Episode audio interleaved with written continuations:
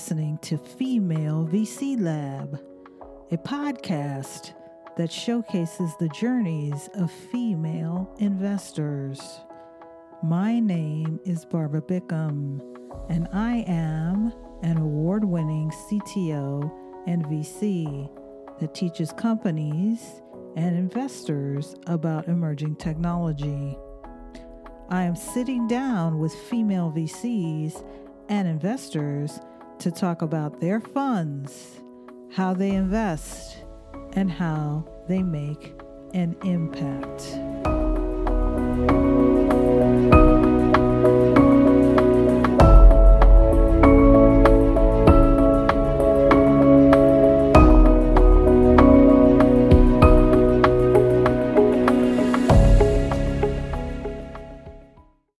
Good evening, Elaine, to you. Welcome to the Female VC Lab podcast. Thank you very In much. one line, can you give me your name, your title, and the name of your fund?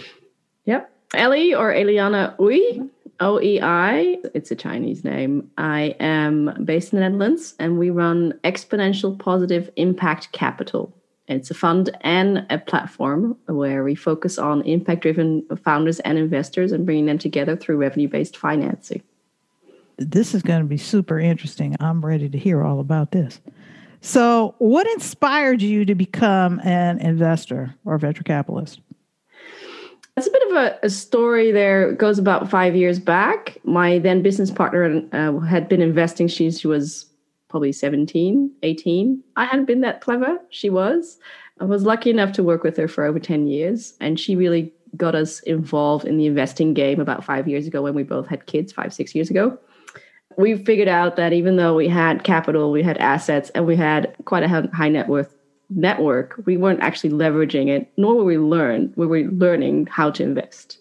Even though that's what you do, right? You put your money to work. That makes sense especially as women, we're well, what what do we do now? So we started digging into the angel investing uh, space, connected with local angel groups, and started just taking small bets. And that led to, first of all, the Futures Collective, which was a syndicate focused on investing in future trends. Oh, with the idea that you actually learn as well as connect with, as well as then put money on future trends like blockchain, like crypto, AI, computer, like, AI, exactly all smart the cities, we Gartner's hype life cycle. Yes, on and uh, on. yeah, all those all that tech that that you probably love as well. And that when we found the the investing game, when we really started to get to know it, this doesn't really work for most things, specifically not for making the world a better place, because it's really much driven by valuation and perception.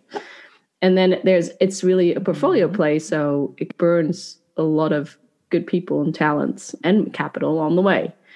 Yes. So through uh, connecting with other angels, we found revenue-based financing as an instrument, and we're like, "Huh, that's interesting because it's a different model and it lowers risk for the investor over time because you get checks back every month or every quarter or every year. It depends on how you structure it." And that kind of brought us to Epic as the fund and the platform because revenue based financing, because it's so aligning for founders and investors, Mhm. you can actually structure a fund around this as well as just do on a deal by deal basis. I think it's any basically any type of raise for startups. It's been used in the gaming industry. It was been used in mining and, and minerals for decades. We just haven't actually applied it to startups as much. So when we found the instrument, we did some research. Yeah, and when we found the we found that in in the U.S. particularly, this is actually an up and coming trend. So venture debt in in, in itself as a like a subclass or a new asset Yes, class for, yes. ven- for investing is definitely up and coming, and we want to spread that further. So we're taking it to Europe and Asia. Wonderful. So, what is your investment thesis and what was the motivation behind it? Now, so I'm sure you've heard of the UN Sustainable Development Goals. 100%. So that's Yes. basically what we see as the world's to do list. And we know that governments and NGOs and global development corporations can only do so much. It takes about a trillion dollars a year. And we're like, what's most more sustainable than a really high impact, uh, sustainable, financially sustainable enterprise. It's super empowering for the people who work there. You have the first, the second, first degree benefits, and then the second degree benefits of a community being empowered and then successful founders becoming wealthy and being able to contribute in other very many ways, etc. So, huh, we need to actually focus more on impact. So, how do we get risk capital to go more into impact? Mm-hmm. And how do we make this attractive for normal investors, basically, not necessarily the impact driven ones, by offering similar returns? So, this is why we have structured a fund around the premises that we focus on impact driven companies. Mm-hmm. And we do that, we empower them through revenue based financing structure. And we actually do that in a crowdfunding form so that there's a values aligned community around the founders. Founders are empowered through not just the finances, but the network and we bring together different different communities to make sure that we can tap into every market where we enter and have growth potential as well. So the thesis really is global focus, impact driven companies through revenue based financing. The appeal for provide for investors is really around lowering the risk while we're achieving market leading returns and positive impact. So we're doing good and we're doing well at the same time. And how we do that is by structuring it as a um, revenue based financing deal with a five times multiple over okay. the life of the contract. Mm-hmm. Okay. If we do that, and if we run as an average portfolio of success, so to say, if the old, it's a paradigm shift, but if you would compare it to a normal VC traditional, uh, yeah, traditional portfolio where you have a series of 10 investments, half of them are, are, are like done zero, zero, like zero you have some of the Walking Dead, maybe a few one time return, two time return, and then one big one. If we would do a similar portfolio and we cap it at five times return, we would still achieve in within five years actually an average return of 23% wow. IRR gross. Mm. And it could, it could go down to 15, granted, but it could also go up to 38% and you get the capital back faster. So this doesn't even include yeah. the the recurring or the reinvestment of the returns there. So wow. it's doable. We we think this is like a really nice form. It's Plus, different. It's very different. Something. It's different. very different. And it changes dynamics as well. So instead of looking for mm-hmm. an exit, you're looking at growing revenue. So you're looking for well, you're looking at growing a company. Exactly. Very different. Very different viewpoint. Yeah. In that respect. Yeah. And you're kind of out of the woods. Like the we filter deals based on a, a two year payback of the principal capital. So if they can achieve that and they're really attractive, mm. we de-risk a little bit by picking the companies that are at revenue only. So you don't have okay. the, the pre-revenue companies. So it's it's like in between pre-seed and seed. And and you can combine this even with equity deals if you really want to, if you really want to supercharge the money, but the startup. But it's totally achievable to outperform the market. And we know that if you have intrinsically motivated founders, a yes. team that really cares about the impact that they're having on society, they're going to outperform the market in terms of sales. And apparently, stats are like it's by 42%. So it's not just a little bit of outperformance. No, it's, it's a lot. Yeah. It's a lot because if you're thinking about it, if you think about it logically, all companies are moving that way all consumers are already mindful of this. So if you don't migrate in that direction, A, who are going to be your potential customers? And B, who are going to be your other cut like yeah. all the customers and all who you're going to sell your product to, even on a B2B level, they may not be available because everyone is implementing this into their thinking yeah. now. A social license to operate. Yeah. Yes. So we're here wanting to make sure that impact driven founders meet and can collaborate with impact driven in investors, but also other entrepreneurs and a community of like minded individuals.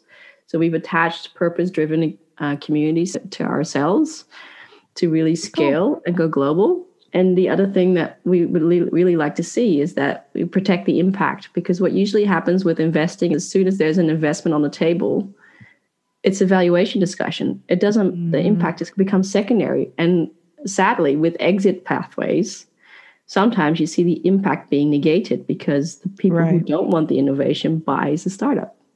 What happens to the impact? That's true. It's gone. That's true. So if you don't actually have yeah, nine times out of ten, it's probably gone, depending upon yeah. who acquires it. Yeah. Flex. Yeah. That's why Shell has many electric vehicles in or electric engines um, in their Mm-hmm. in their thirty odd year old portfolio of purchases. Yeah. You go digging around and you go, oh, why is that? They were purchasing the competition, pretty much. Purchasing, yeah, the disruptive competition. Yeah. hmm hmm We see it as also a way of protecting the impact in in the investment game. that's a good point. That's a very good point. Very Oh. good point. So, what are you currently learning or listening to or reading? Oh gosh, it's it's varied. I'm definitely learning how the mindset of VC is very different. So I've come from a, consulting background, done some angel investments. We have a high net worth network, but they're mostly angels. hmm and the VC, the media, the drive, the focus on fundraising and that the sexiness around valuation and the high Right. people get off of negotiating uh, a valuation down for startups when you're on the investor side of the table is, is shocking to me. It was it was a little bit jarring when I got into it earlier last year. I was like, what is going on? What- Is this is this really how we want to treat each other? And it comes down to, I guess, for us, we want to be extremely transparent, and value add at every step of the process, where we see other people working in a quite a, dis- a values destructive type of way, which is definitely not aligned with our values in the venture capital space. Not to say that it's always the case, but we, that's the horror stories that you hear and that sort of stuff. I'm reading of my Bible in this journey is uh, the Business of Venture Capital by the Indian guy. I can't remember his name now, Hmm.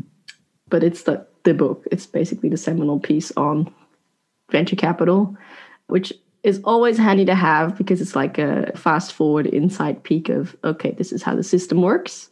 Mhm. I am really very much enjoying uh, learning and listening to people in the impact space. It's a very hot space right now. So, impact tech is becoming a term, measuring impact, and the crazy amount of consultants that's coming out of that is also fascinating. So, I would love to see more collaboration in that space, but that's more aspirational than what I'm actually learning about. And I, I love on a side note, I love Tim Ferriss and his jaunts into psychedelics, as well as his jaunts into very deep conversations where he also explores the multifaceted ways of, of living, basically within. Mm, the Yeah. He had the what four hour work week. That was Tim Ferriss. Yeah. So Yeah, yeah, you know, he's been thinking about this and doing it for a while. So yeah, yeah, yeah, yeah, totally. awesome. So when we're talking two years from now, how do you see investing or even venture capital having evolved or changed in a couple of Oh, years? So my drive and aspiration is to have venture debt and in particular revenue-based financing squarely on the map in Europe and Asia. Right now it's nascent. We're we're banding together. The market share is 0.01% probably of all deals done in Europe. And we want to make that at least 10%. So we're on this massive education and marketing drive at the moment. This is why we really appreciate talking to you, Barbara Thank you so and, uh, much. and making revenue based financing and venture debt a valid alternative instrument for founders and investors alike. That's 100% a, a valid alternative viewpoint. And as a founder, you have to be, I don't want to say savvy enough, but you have to be thinking about how do I go about filling out my round? What Yeah. kind of things are accessible to me so I can fill out my round? So if that's equity, debt, crowdfunding, fill in the blank, you have to look at everything. Crypto, you got to Yeah. look at everything. You can't just say, oh, it's just this one way because there are multiple ways now. It's important to look at that as a founder. Yeah, totally. I'm super curious what's going to happen with the fact that we're literally in a global pandemic. That I think the the market's flooded with capital at the moment. U.S. investors and, and big VCs coming to Europe, for instance, which is Mhm. kind of crazy with a very different dynamic. So there's almost this competition um, for capital to be deployed, and and seeing what that does to the pricing of the valuation rounds here. Because I know historically, US has been leading. It'd be similar in Israel in terms of pricing, but Europe And in particular, Asia, it's quite different. So I'm super curious to see how the VC landscape is going to shift with the influence of both the macroeconomic trends, um, shifts to Asia in the next few years, Brexit. Mm-hmm. To mix it up a little bit. Yeah, Brexit. Um, and, Is that completely done? No, of course not. Like, I, I, think it's not 100% unwound. That's a good point. Like, how is that really going to impact yeah. other things? Currencies, yeah. markets, and other things like that. That's important. Tax structures. You know, Absolutely. Absolutely. So it's definitely, and it's going to be, it's going to hurt for the UK mostly. I think the continental Europe will actually benefit from it because if it's very likely that the UK will become an island again, mm-hmm. if that happens, then you can't operate on an island. Basically, the market's too uh, small no. there. The opportunities on uh, they were the financial capital of Europe, but I don't think that's happening. It's going to be the case in the future. So I think that it's going to be moved to continental Europe, and then in, in five to ten years, we see a massive shift to Southeast Asia, mm-hmm. mostly driven by China, India. Yeah, absolutely, one hundred percent. Agreed with that. Markets, yeah. So, how do people contact you? Well, you can find us. Uh, well, find me on LinkedIn, Eliana Oei. It's a hard name, I know. Not that many of us, so that helps. Our website yeah. is www.epichub.org. And you can always send us an email on info at epichub.org. O-R-G. We're happy to hear from you if you have impact driven communities. We'd love to connect with you if you have a company that's at revenue is impact focused, is mainly in Europe or Asia, because the US market is is buoyant, but Europe and Asia are much more impact centric. Although US is making big moves there too, by the way. Mm-hmm. Love that. I love that happening. And we'd love to hear from you if you're an LP or a VC wanting to explore venture debt and revenue based financing because the platform can host co investments as well as do rounds for you as an LP. Awesome. Yep. That all sounds great. Ilian, thank you so much My from pleasure. Epic for being my guest on the Female VC Lab podcast. I love the venture that you're on. I love the exposure that you're giving to us females. Let's stick together and make it all happen. Let's make this. That's right. Let's female. Let's do it. Excellent. Thanks so much. Thank you.